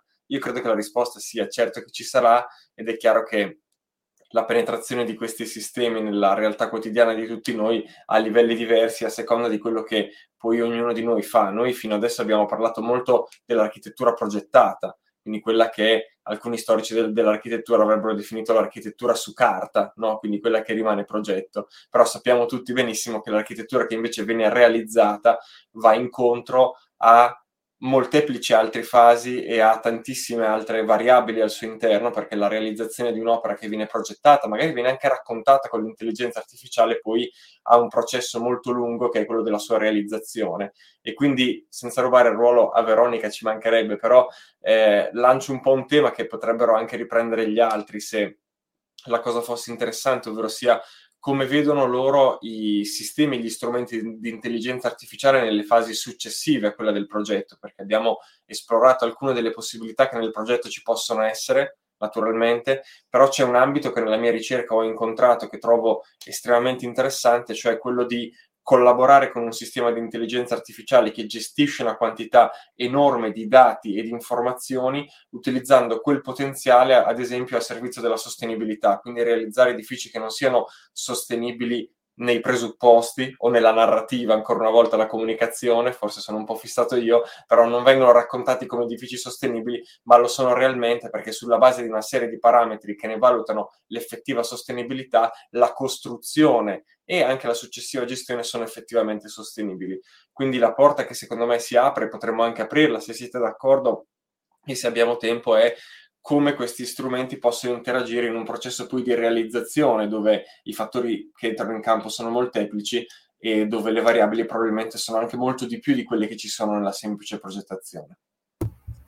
Io eh, mi lascio molto volentieri sostituire da Luca perché questo è un tema molto interessante. Eh, abbiamo qualche domanda, credo, ma penso che abbiamo tempo magari per poi... Dimmi tu anche Sara per rispondere dopo. Se qualcuno vuole intervenire su questo tema, cioè a parte la fase di ricerca di concept, come, come l'intelligenza artificiale si potrà inserire nelle altre fasi del processo architettonico. Io spero che arrivi a quel, a quel, punto, cioè nel senso avendo fatto construction, quindi essere arrivati non solo alla fase concettuale, ma anche alla fase di produzione di tutti i disegni, dove veramente il tempo che l'architetto spende, e ce ne sono tanti, ma olt- soprattutto le decisioni e la capacità di scegliere il prodotto giusto, su che base uno sceglie il prodotto giusto, che tipo di finestra ti serve, qual è l'orientazione, qual è lo UV value, qual è tutti questi elementi che noi come persone non siamo in grado di ma- macinare tutti questi dati eh, e trovare la soluzione migliore. Arriviamo a un'approssimazione. E la stessa cosa è AI, eh, neural networks, piuttosto che machine learning. Sono tutte delle approssimazioni che arrivano più o meno vicine a quello che è un output, quindi dato un input A, l'output B, qual è quell'approssimazione? Arriva al 95-96%, quindi non è mai perfetta, ma quel 95% di punto in bianco ti dà magari una selezione di finestre che puoi utilizzare, eh, eh, che sono north facing, che hanno una certa dimensione, che possono veramente aiutarti ad essere un miglior designer, ma perché tu non hai la capacità, noi come persone, noi come umani, non abbiamo la capacità di analizzare tutti questi dati, perché sennò saremmo qua cioè per costruire un palazzo ci metteremmo decadi, quindi dato che si spera di essere un pochino più veloci alla costruzione, la capacità di fare decisioni è sull'aiuto, eh, mi piacerebbe vedere, spero che arriverà e sicuramente arriverà perché se, se si continua con l'innovazione nel modo in cui si sta andando avanti, la capacità di chiedere a AI qual è la, la, finestra migliore per questo particolare progetto, con questa particolare orientazione, con questa particolare dimensione e le AI ti può dare a livello di, eh, di specifiche qual è la finestra, qual è il produttore e, com- e quali sono le, poi le conseguenze del dettaglio costruttivo intorno, quali sono le possibilità di dettaglio costruttivo. Quindi di punto in bianco ti aiuta anche a, me- a fare, de- secondo me ti aiuta a fare delle, sc- delle scelte migliori dal punto di vista di design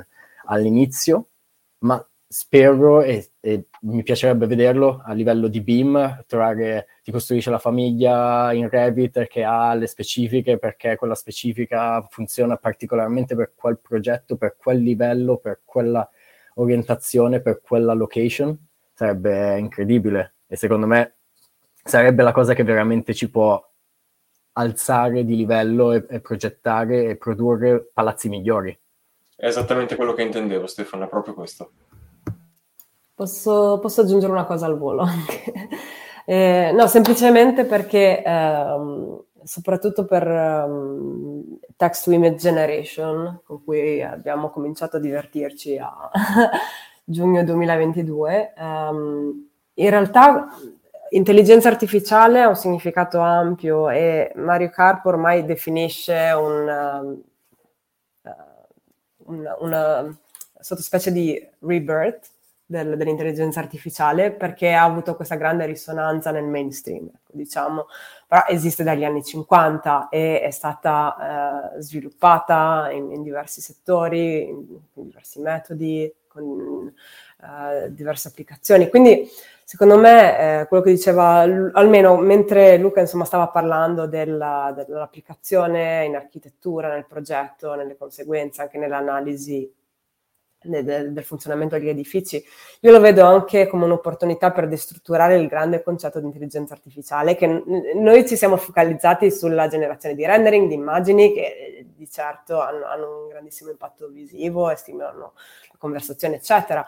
Però se si immagina questo grande ombrello destrutturato in funzioni che possono supportare diverse fasi del progetto, penso che ci sia una potenzialità. Anche solo adesso ho visto, penso due giorni fa, che Adobe uh, annunciato che, che, presto tutta l'Adobe Suite avrà, avrà, degli add-on di intelligenza artificiale. Quindi io mi immagino già che riusciamo ad inserire un'immagine su Photoshop e scrivo aggiungi delle persone, aggiungi gli alberi, cambiami il mood, tutte queste cose qua. Ed è una piccola componente di un sistema molto più ampio. Quindi secondo me ci sono tantissime infinite possibilità su come proprio segmentando il, il super complicato uh, processo progettuale si possa avere sempre un supporto tecnico che derivi dall'intelligenza artificiale e dall'uso dei dati in generale.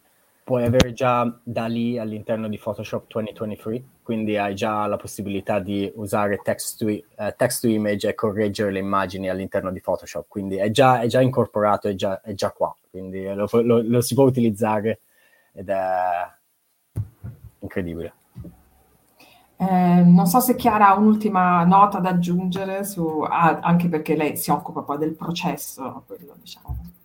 Ma, eh, secondo me Sara ha già chiuso bene l'argomento, gli strumenti esistono già, poi noi adesso siamo innamorati di alcune particolari applicazioni di strumenti, ma strumenti che utilizzano machine learning per vedere se, non so, le finestre sono arrivate intere in cantiere esistono già.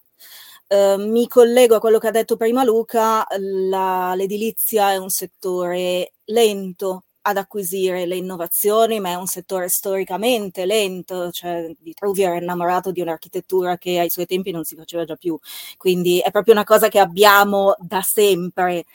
Eh, alcune cose sono più rapide di altre perché sono più interessanti, colpiscono di più l'immaginazione, quindi sull'utilizzo della generazione di immagini secondo me saremo più rapidi che nell'adozione del BIM. Il BIM significa cambiare il processo, cambiare il modo di fare le cose, nessuno vuole cambiare il modo di fare le cose, mentre tutti vogliono generare le immagini così. Quindi sono un po' più ottimista nel mio pessimismo generale appena espresso su alcune applicazioni piuttosto che su altre. Grazie mille. A questo punto c'è qualche domanda, Sara, che ci, ci puoi inoltrare? Sì, ci sono delle domande. Intanto volevo ringraziarvi da parte mia, da parte di una non architetta, eh, però ci avete veramente aperto un mondo. So che ci sono tanti colleghi vostri in realtà collegati, eh, però appunto io personalmente volevo ringraziarvi. Diciamo che la frase che mi ha più colpito, la creatività è basata sulla cultura, penso che me la porterò dietro e vorrei proprio farmi portavoce. Bene, allora vado con le domande. Eh, sarà la rivolta degli schiavi, ci chiede Valentina, nel senso che anche il piccolo studio dell'architetto di paese potrà competere e confrontarsi con gli studi grossi che magari hanno solo più soldi e più lavoratori, ma una sola mente creativa, oppure il lavoro in team avrà sempre comunque una marcia in più perché c'è confronto e stimolo. Quindi una bella domanda ricca. Chi se la sente? Ah, chi se la sente? um, non so, me la sento un po' io, non so se ho, posso avere questo ruolo oltretutto. Um, è, è, bello pensare a queste innovazioni come qualcosa che possano cambiare la società. Eh, le innovazioni da sole non cambiano la società, siamo sempre noi. La, gli schiavi ci saranno finché c'è gente che si vede schiavo. Scusate, forse sono un po', un po', un po forte in questo senso, però ehm, eh, ci sono anche studi grandi dove invece ci sono eh, processi collaborativi, processi orizzontali, ehm, come ci sono studi piccoli dove c'è sempre il, il, il, diciamo, il titolare che fa il cattivo eh, buono al cattivo tempo, anche se sono poche persone. Quindi eh, diciamo per questo a me vedo la potenzialità dell'intelligenza artificiale nel senso di riappropriarsi del, della professione di architetto, di architetta, nel senso vero del termine, quindi davvero nel senso creativo e nel senso secondo me ancora più interessante che eh, per me essere eh, architetta è soprattutto essere stratega quindi di, di, di, di strategia, di, pensiero. Um, però quello va oltre, eh, l'innovazione ci può aiutare sicuramente, però se la usiamo in un certo modo. Uh, e qui questa è la mia risposta, vedete un po' voi cosa volete aggiungere, smentire o non so, altro. Competere con gli, con gli, studi grandi, uno studio di due persone si farà sempre fatica perché ho detto prima è facile generare l'idea ma deve essere supportata da tutto un lavoro che c'è dietro. Quindi il lavoro come è stato detto in tutte, in, nella conversazione oggi c'è comunque l'architettura non cambia dall'oggi al domani. Non è perché abbiamo AI di punto in bianco siamo capaci di creare il palazzo da 70 piani eh, da soli c'è un team, c'è bisogno di collaboratività, bisogno, ci sono specialisti, c'è specialista per qualunque cosa. E è fondamentale essere capaci di confrontarsi con queste persone, che se è lo, il team di due persone che, fa, che dà l'idea, va bene, però la produzione, il, i servizi, la struttura, la facciata, le specifiche, eh, come va nel, nel, sito, il vento, ci, ci sono una, una miriade di parametri che devono essere poi visti confrontati e vanno ad aiutare, vanno, è un loop, quindi vanno ad aiutare a, a, fare il design. Quindi no, non è, la piccola, non è la rivoluzione delle piccole compagnie, non penso.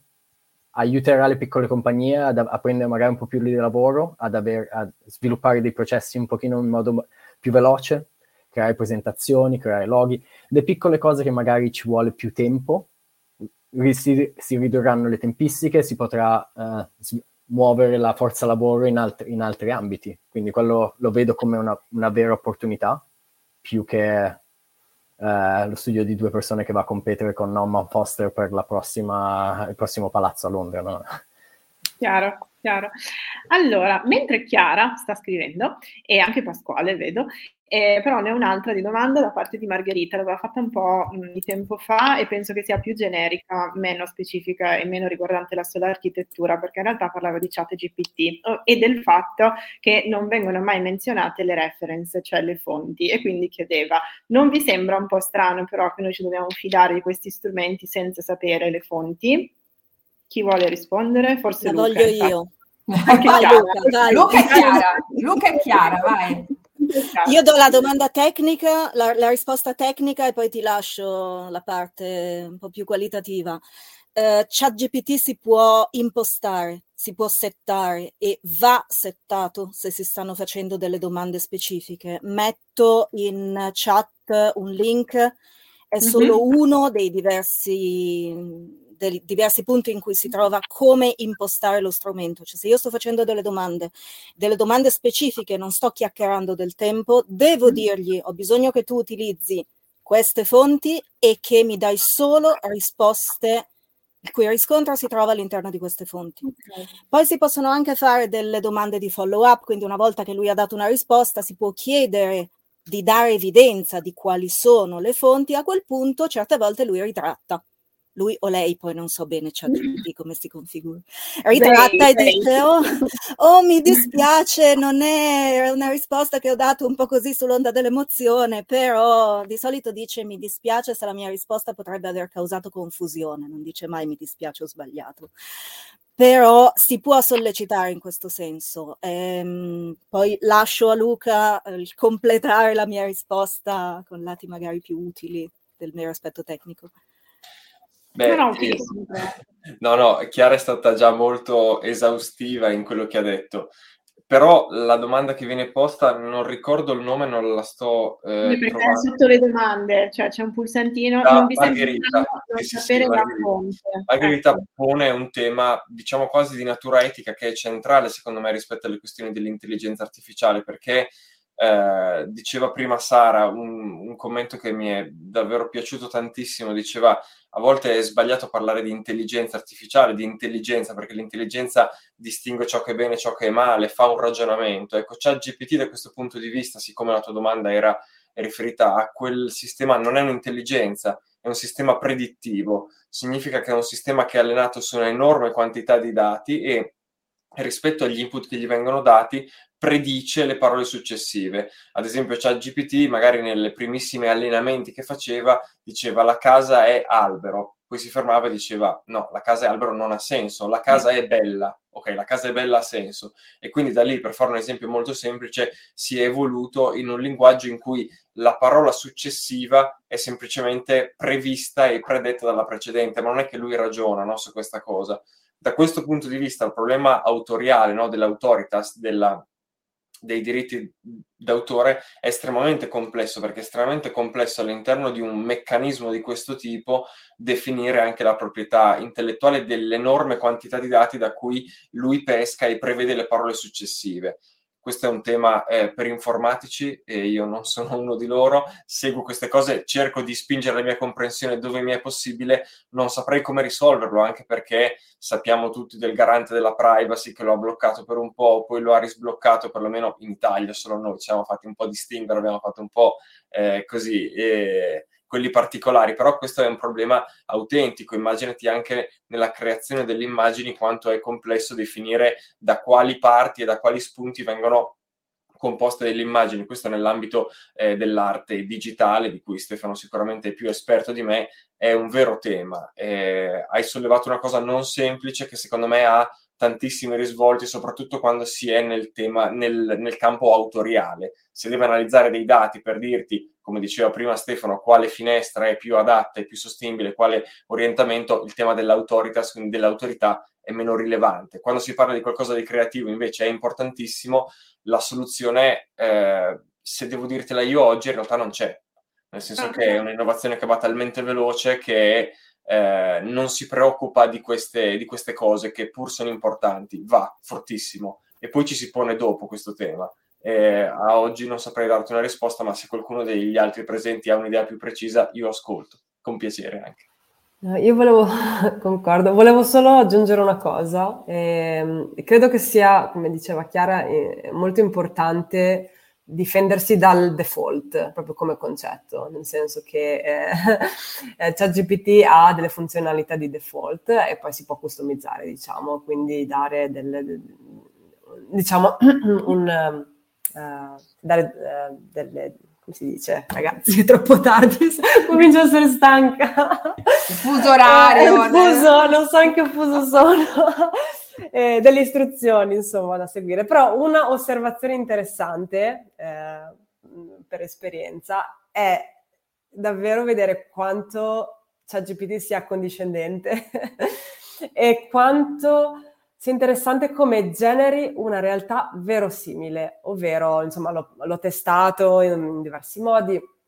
Una, almeno per le classi che insegno, la cosa più utile per me è produrre del codice Python, la cosa più semplice, presumo, per l'algoritmo, crearmi questo codice che crea questa serie di, di linee tridimensionali, di curve tridimensionali, esporto sul robot, tutto bene.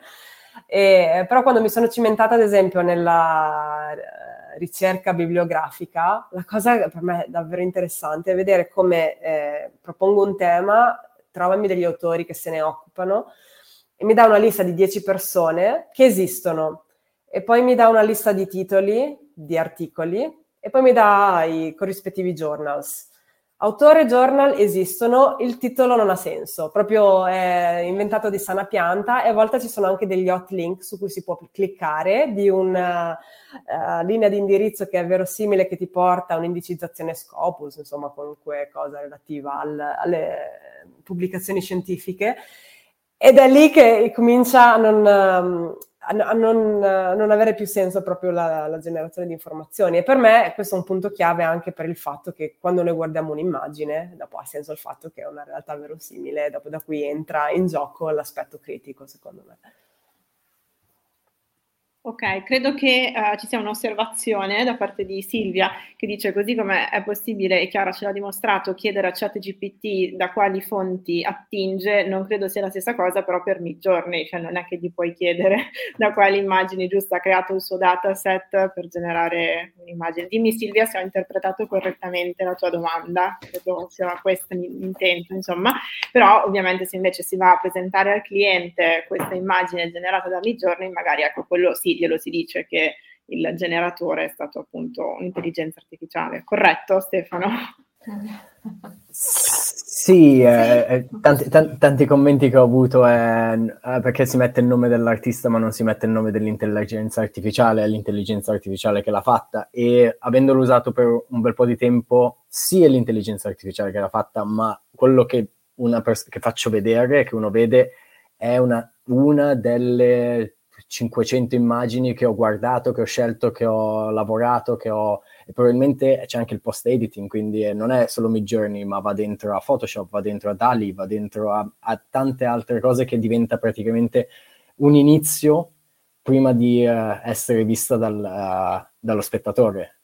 Sì, è vero, è Midjourney che l'ha fatta, non lo nascondo, lo metto, lo scrivo, è è chiaro, lo, lo, utilizzo, ma è come se scrivessi che allora ho fatto tutti i modelli, li ho fatti in Rhino, sì, li ho fatti in Rhino, non è che li faccio a mano, o li ho fatti in Grasshopper, o ho fatto la foto in Photoshop, quindi è, è un tool, però non, non, vedo, capisco la motivazione di dover provare o dire, essere aperti e dirlo e non lo nascondo, ma allo stesso tempo non ho mai, nessuno ha mai chiesto a un CGI artist che, che software ha utilizzato, se l'hai fatto in Lumion, se l'hai fatto in Landscape, se l'hai fatto in Photoshop non, ha, non, è importante il tool che è stato utilizzato, è più importante il risultato. Il risultato è eh, la capacità di selezionare, di curare, di, l'idea, cioè che idea hai portato su un tavolo, è un'idea bella o un'idea brutta, è soggettivo, però è la tua idea e come la rappresenti, è solo un modo di rappresentare un'idea, molto, in modo molto più veloce. Per parlare di reference c'è data, un database che può essere controllato, si può andare a vedere quali sono le immagini, ci sono bias, ci sono cose che non conosce, come ChatGPT non conosce Midjourney, almeno ChatGPT 3 non conosceva Midjourney, ChatGPT 4 penso che lo conosca e può scrivere i prompts.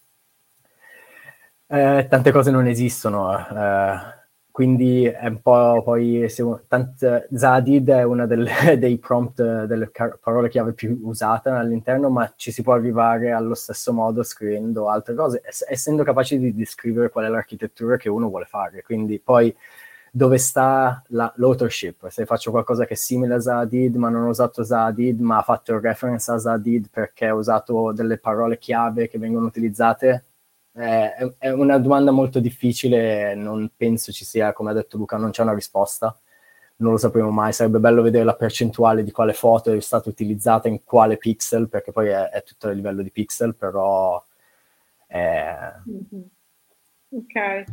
Ci sono delle competenze base necessarie per architetti che vogliono lavorare da oggi, immagino, con l'intelligenza artificiale? No. No.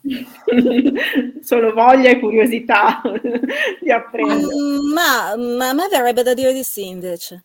Ok. Perlomeno una. Um, secondo me è necessario non avere la sindrome dell'oracolo cioè capire come funziona lo strumento per non interrogarlo come l'oracolo di Delphi che poi sputa delle cose a caso a seconda di come mischi le foglie, si prende per verità quello che ha detto. Quella è forse l'unica competenza, l'occhio critico, okay. però è necessaria perché altrimenti succedono dei disastri giganteschi, altrimenti si generano immagini di cose incostruibili, altrimenti si generano testi, come diceva Sara, con fonti inesistenti che avallano i bias di cui già soffriamo, quindi una competenza c'è e secondo me è quella. E direi che questa potrebbe anche essere la chiusura del nostro incontro Perfetta. di stasera, perché l'occhio critico posso dire che era un po' un fil rouge che ha percorso tutti i nostri incontri a partire da lunedì, martedì e adesso vedremo domani, perché domani parleremo di food, tra l'altro, cara Veronica, e quindi io so. sono molto curiosa di vedere come le tecnologie e le AI stanno impattando il mondo del food. Bene, grazie infinito da parte mia, grazie per essere stati ospiti di Flowerista, grazie a Veronica per aver organizzato splendidamente questo panel ricchissimo. Io, io, voglio ringraziare appunto Chiara, Sara, Luca e Stefano perché è stato davvero molto interessante e tutti insomma, e spero anche per, per, nostri, per il nostro pubblico. Grazie Sara e Flowerista per l'invito. E, Adesso eh. facciamo così, come quando si è sul palco no? e si è un po' attori sul palco, mm-hmm. bisogna godersi gli applausi. Quindi noi gli applausi non ce li abbiamo, ma abbiamo una cascata di grazie che sta arrivando in chat, per cui godetevi questo ringraziamento veramente da parte eh, di tutte le 50 e passa persone che sono rimaste incollate veramente con i popcorn probabilmente a godersi eh, mm-hmm. il vostro dibattito. Grazie a tutti. Grazie, Grazie a, tutti. a tutti. E buona serata. Grazie. Grazie. Sperimentate, divertitevi tutti con l'intelligenza artificiale. Fateci sapere. Fateci sapere. Ciao, Buona serata. Grazie Ciao. a tutti. Ciao.